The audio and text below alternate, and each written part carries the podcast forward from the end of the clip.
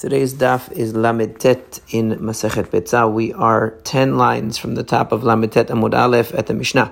Hagachelet keraglei ba'alim. We're continuing here to discuss uh, parameters of tichum. When somebody has an object, what determines the limits on the range of motion or travel of that object on the Yom Tov? So it says Hagachelet keraglei ba'alim, a piece of coal, uh, which is... Uh, hot, presumably, follows the tchum of the owners. V'shalhevet b'chol makom. But a flame by itself, it can go anywhere. Meaning, it's not limited by uh, it's not limited by the creator of the flame in terms of tchum. Gachelet shel. Similarly, if you have a coal that belongs to the Bet HaMikdash, mu'alin ba, if you benefit from it, you've committed sacrilege and benefiting from the Bet HaMikdash in an unauthorized way. Me'ela, v'shalhevet lo nenin If there's just a flame, you're not allowed to benefit from it if it belongs to the Beit HaMikdash, but we wouldn't be considered uh, somebody who violated the prohibition of Me'ilah if you did, so you wouldn't have to bring a korban for that. If a person on Shabbat transfers a coal, an ember, uh, into the Rishut Rabim, into the public domain from a pri- private domain on Shabbat, he would be liable, but if it's just a flame, he would be exempt. Tanu Rabbanan, the Gemara says, the rabbis taught, Chamisha Dvarim Nemu Begachelet, there were th- there were five things that were said about a piece, a coal, a hot coal. Hagachelet ba'alim. First of all, when it comes to tichum, the gachelet follows the feet of the owners. V'shalhevet b'chol makom, whereas the flame by itself doesn't have any limit. Gachelet shalekdesh mo'alin ba v'shalhevet lo nainin v'lo mo'alin. We've seen this in the Mishnah already. These two, that a coal piece of coal of the Bet HaMikdash, there is a prohibition of Me'ilah, and you are actually liable for Me'ilah if you benefit from it, whereas the Shalhevet, the flame itself, is not considered an object, so it's not considered to have substance, so therefore you would not be liable for that, even though you're not supposed to benefit from it if it belongs to the Bet HaMikdash. If you have a coal that is designated for idolatry, so you would not be... Uh, you, you're not allowed to benefit from the uh, from that in any way. If it's a flame, even though the flame was created for avodah zarah purposes, you're not liable for benefiting from the flame because it's not considered a substance, uh, as Rashi explains, because it says you shouldn't hold anything. Uh, from that which is designated to avodah zarah, but this is uh, something that's not considered to have substance. Rishut Rabim chayav. If you take a coal out into the Rishut Rabim, reliable. V'shalhevet patur flame not. Uh, we saw that in the Mishnah also. Hamudar If you if one is mudar hana'ah from his friend, which means to say that he makes an oath that he's not going to benefit uh, from his friend in any way. It's a way that pe- thing, a thing that people would do to show that they're swearing somebody off, literally, meaning they would they don't want anything to do with them. They would say they swear not to benefit from anything that belongs to that person. Asur b'gechalto, you're not allowed to benefit from his his coal but you would be um, uh, you would be uh, uh, you would be allowed to benefit from a uh, from shalhevto from his uh, from his flame that he created because it doesn't have substance. So ma'ishna shalhevet avodah zorah. What's the difference between idolatry, the sharia?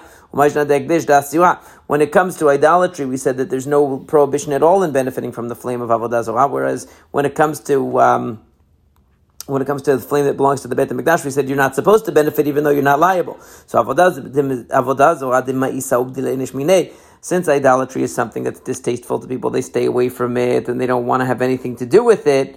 So therefore, uh, we assume that they're not going to go, you know, that we, therefore we don't have to make it prohibited even to partake of the flame because you're not going to in any way benefit from anything else of it. However, so lo gazru barabanan, the rabbis didn't make a decree, but hekdesh, the lamaiz, lo gazru barabanan, whereas when it came to the, to hekdesh, to the framework of the Beit HaMikdash, where people don't find it distasteful, they know that it's holy, but they don't find it distasteful, we're worried that if we allow you to benefit from the flame, you might come to benefit from something more substantive, and therefore we, uh, we prohibit it. Now, she says that even though gen- generally we do say, that people do separate from Hekdesh, it's not to the same level as they separate themselves from Avodah Zarah. We're talking about a case where somebody takes either a coal or a flame out on Shabbat from a private to a public domain. So Va'atani, we learned in a Braita Chayav. It says in a Braita that actually if you carry a flame out, you will be liable. That's talking about where you carried it on a chip some kind of a uh, some kind of a wood chip or something that was holding the flame. What about the fact that you're holding a wood chip? So what do you need the flame for to make you liable for carrying on Shabbat? You carried out the wood chip. No, it's talking about We're talking about where it was so small that the wood chip would not reach the level of significance necessary to be considered that you carried an object from private to public domain, but the flame would create that significance. It's not as we learned in the mishnah. If you're going to be liable for carrying wood, it has to be at least the amount of wood that it would take to cook a, a very easy to cook egg. Um, the, the easiest egg, which is a chicken egg, the amount of wood that it would take to create the fire to do that is the amount that you're liable for carrying out on Shabbat. So this is talking about a much smaller little um, uh, piece of wood, and therefore it wouldn't be significant in its own right, but the flame makes it significant. Now, Abaye Amar gives a different way that you could be liable for carrying out a flame on Shabbat. Kigon de mana mishcha vad Like if you took some kind of a vessel and you put some oil in it and you lit a fi- flame in it. What about the right? So we're ta- what about the fact that you're carrying out a, a, vessel? So what do you need the flame for to make you liable? That's not really being liable for the flame. That's being liable for the um, uh, for the uh, uh, for the uh, vessel itself. So he says no because um, it's talking about bechaspa. We're talking about a uh, a piece, basic, basically an earthenware shard. What about the fact that you're taking out an earthenware shard? We're talking about where it doesn't have the requisite measurement to uh, qualify as a shard that you'd be liable for carrying it from place to place on Shabbat. And we know that for every item there is a minimum measurement. And when it comes to an earthenware shard, it says it's not. It says we're talking about bedelet leishua. We're talking about where this earthenware shard didn't have the measurement. It's not as it says in the cheres kedelitain ben patzim lechaviro. Like like it says uh, the, the amount divrei. That's the words of Rabbi Yehuda. In other words, in, when you're carrying uh, earthenware shard out, it has to be enough to put in between. They would have these patzim. They would have this. Uh, uh, spaces or uneven uh, window frames or whatever it was, and in order to support them, they would stick shards of earthenware to support to even to make the frames of the windows even and so on. And it would need to be at least big enough to serve that function. So it's talking about a such tiny uh, uh, piece of earthenware that it wouldn't even qualify for that. So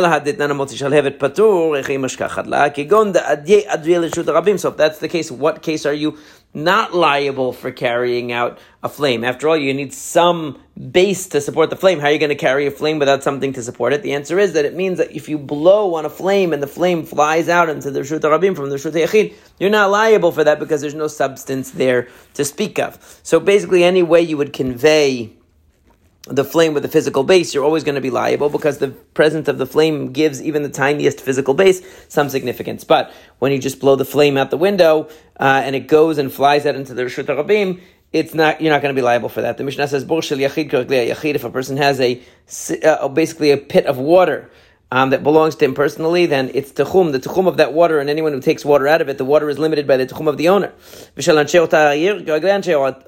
Similarly, if the uh, if the uh, cistern or whatever it is, the can the pit of water uh, belongs to a city, so it's going to be limited by the tchum of the city, which is two thousand amot to each direction outside the city limit that would be the so if somebody took water from there, even if they personally had a an Eruv Techumin that allowed them to go further than that, they're limited by the city's limits in that case. They wouldn't be able to take it further.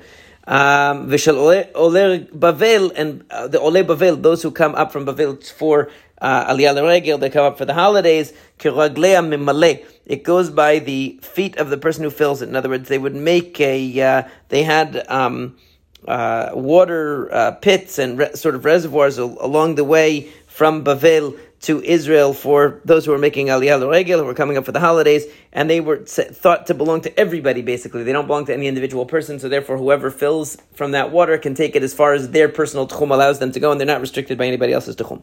Now the Gemara says, Rava should raise an objection to Rav Nachman, and it says here, or it says here that if a water pit belongs to an individual, it goes by the feet of the individual, it goes by their tchum, but we raise an objection. Now, we said that if you have a flowing river, or you have uh, a spring that is a, uh, you know, a maim chayim, it's a flowing spring, so there is no tchum limit on it because it's a flowing body of water. It can't really be limited by a tchum because it's always moving. So, we're talking here about somebody who has water that's contained in one place, like water, rainwater that's contained in this pit. It's not something that's flowing or that has a source underneath that's constantly uh, re- re- renewing itself. Um, we're talking about something that is standing water, basically, water that got collected in this pit. Um, and therefore it can belong to that individual and be limited by the tuhum of that individual.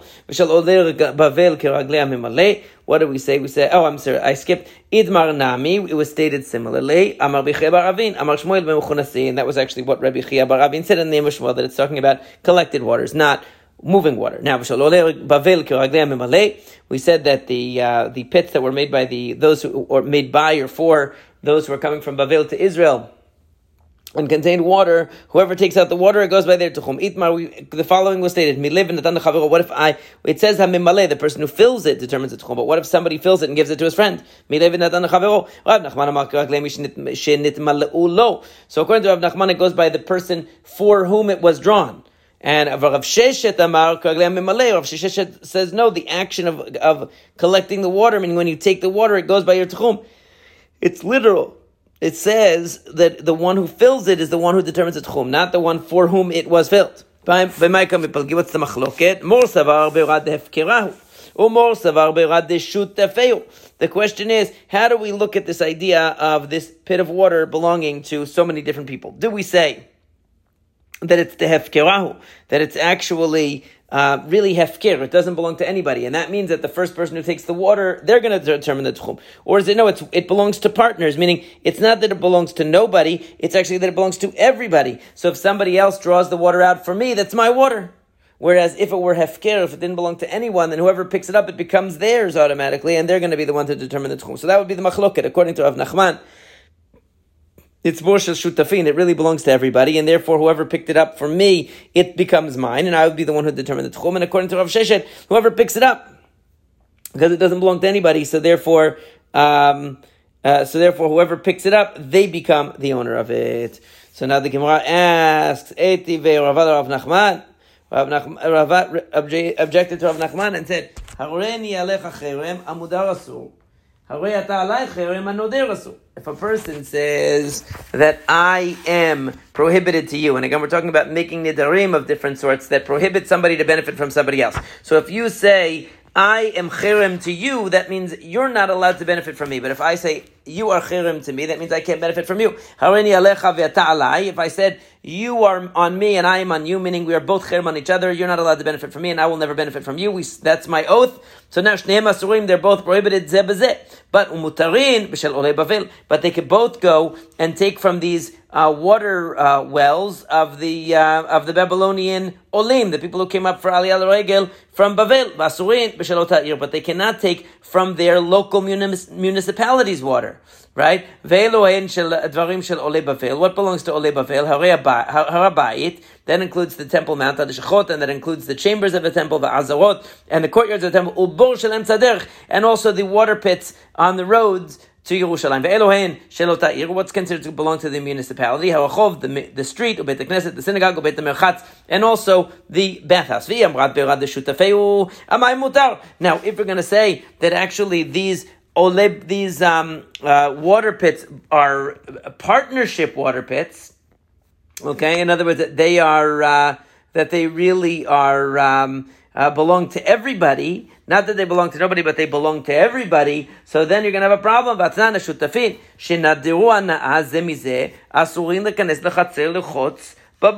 If you have partners, uh, if you have two people that they made an oath not to benefit from each other, and they share, they live in the same courtyard. They're not allowed, neither one is allowed to go into the water well to bathe that because it belongs to both of them. So either one who goes in is benefiting from the other one. So it's a, and if that's the case, that we consider the water pits of the uh, Ole Bavel to be to belong to everyone. So that means that if I if there's somebody among the everyone that I swore I wouldn't benefit from, then I can't benefit from this. So the Gemara says Again, so it says Hachinami. You're right. והכה במי עסקינן, למלאות מור מדידי כממלא, ומור מדידי כממלא. So it says, you know what we're talking about there? there's a difference because over there it's talking about bathing. Bathing, you can't say I'm bathing only in the water that belongs to me. You're going into the water pit or a swimming pool, you're taking from everybody's water. But when it comes to filling a bucket with water, whatever you take was your part, whatever he takes was his part. So even though I swore not to benefit from him and he swore not to benefit from me, and even though we're both technically partners in this body of water, whatever I take out is mine, whatever you take out is yours, I'm not benefiting from you, you're not benefiting from me. But that's exactly the concept of Breira, retroactive clarification. What I take is what I was destined to take from the beginning. What you take is what you were destined to take from the beginning. So I'm not taking from you and you're not taking from me. But Vatnan we learned, if you have brothers who become partners, in other words, they inherit the estate of their father and they become partners,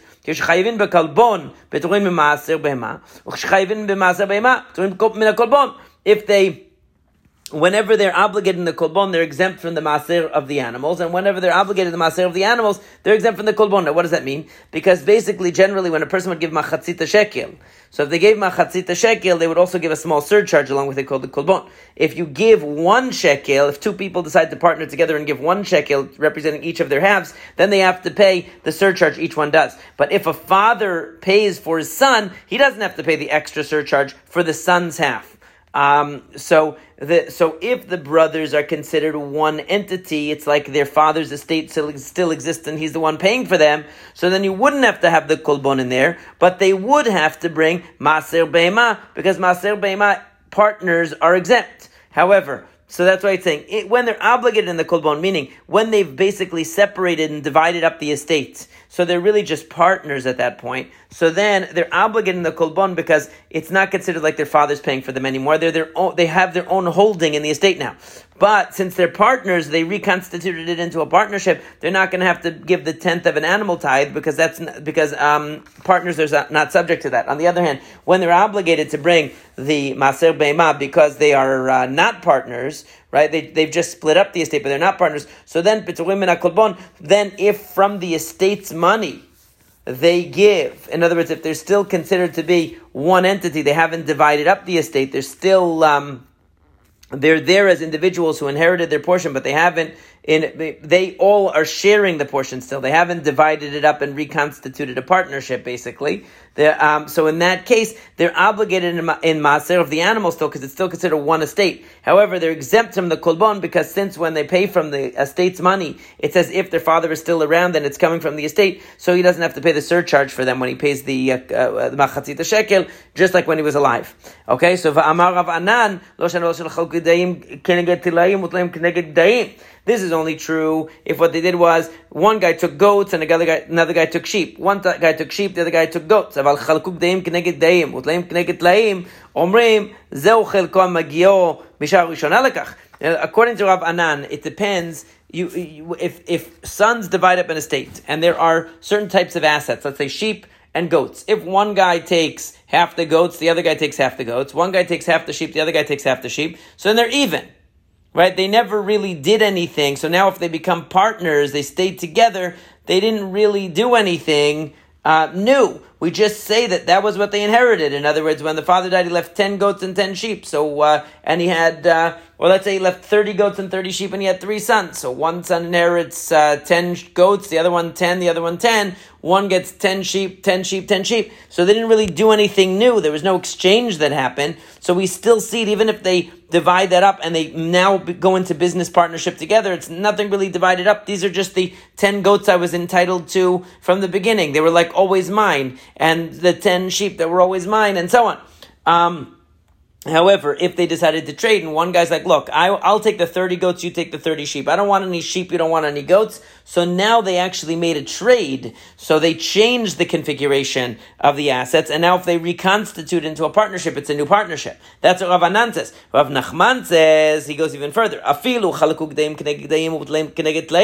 Even if they divided the goats evenly and they divided the sheep evenly. אין אומרים זה חלקו המגיעו משעה ראשונה לכך. We never say that this is what he was destined to get from the beginning. Since there was a process involved, we gave 10 goats to this guy, 10 goats to this guy, 10 goats to this guy, 10 sheep to this guy, 10 sheep to this guy, 10 sheep to this guy. We don't say whichever 10 sheep were the ones that he was intended to get from the outset and no change has really happened here. No, there is a change because now we divided it up. So if we reconstitute, it's a new partnership. Even there, according to Rav Nachman. So what do we see? That Rav Nachman doesn't have breira, meaning if somebody takes the water out of the uh, well, we don't say that now retroactively um, that uh, that person that just got what they were meant to get all along. We don't say that, and so if we don't say that, so that so how can we say that these two partners that have an oath against each other can take from the shared well of the if we're saying that the wells of the Ole Bavel, the people who come from Bavel, if those wells we're saying really are partnership wells, so everybody owns a piece of it. So how can I take some of it if there's somebody among the everybody who uh, I'm not allowed to benefit from? I can't just say that whatever I'm taking out of it was destined to come to me, and whatever he's taking is destined to go to him. I can't say that. So what do we say? Ella, rather, what do we say? The Everyone agrees that we're talking about a well. When it talks about the wells of these Olei uh, Bavel, it's not talking about the shared well. It's talking about a well that is uh, is hefker. The well is definitely ownerless. It doesn't belong to anybody. Okay. Rashi says that our text here is wrong. It shouldn't say this because um, uh, because everyone knows that if if you uh, but literally what it means is that what the argument is is whether if you pick up a lost object for your friend, does he acquire it? Rashi says that that's not really a machloket because everybody agrees that if there's a hefker item, if there's an ownerless item, and you pick it up on behalf of somebody else, they don't acquire it. You do. Okay, so Rashi says that what it really should say, what really the correct text is and. Uh, uh, it shouldn't say um, the end of the uh, Gemara that we have here, where it says more savar kana more savar lo. One says he acquires, one says he doesn't acquire. It shouldn't say that, but meaning what it's what it means to say is, as Rashi explained, to everybody agrees that if I pick up something hefker for someone else, they don't acquire it. I do right? The question is whether I, since I'm not intending to acquire it, will acquire it for myself. Since I was thinking to give it to somebody else, I don't even acquire it according to Rav Nachman. Eh, eh, but when I give it to the other, in other words, when I give it to the person who is the ultimate recipient, that's when they acquire it. So the first person to acquire it is them, and they're the one who is going to determine the tchum. But according to Rav Sheshet, no even though I'm intending to acquire it for somebody else, when I pick it up, I automatically acquire it for myself. So I was the first person to own it, and therefore I'm the one who's going to determine the tachum on that item. But the main point is that we see from here that the, this was speaking about not a uh, not a, a, a body of water that was owned by everybody, but a body of water actually of the Ole Bavel, which was owned by nobody, and that's why it was permitted uh, for people who have an oath against each other to uh, uh, to uh, take from it, not because of Breira, because retroactively it becomes clarified, but because it didn't apply, because it didn't belong to anybody, and therefore whoever picks it up. Um, they're going to acquire it first, according to Rav Sheshet. According to Rav Nachman, since they had in mind to give it to somebody else when they picked it up, that person will acquire it for the first time when uh, when they receive it, and they will determine the tichum of that item.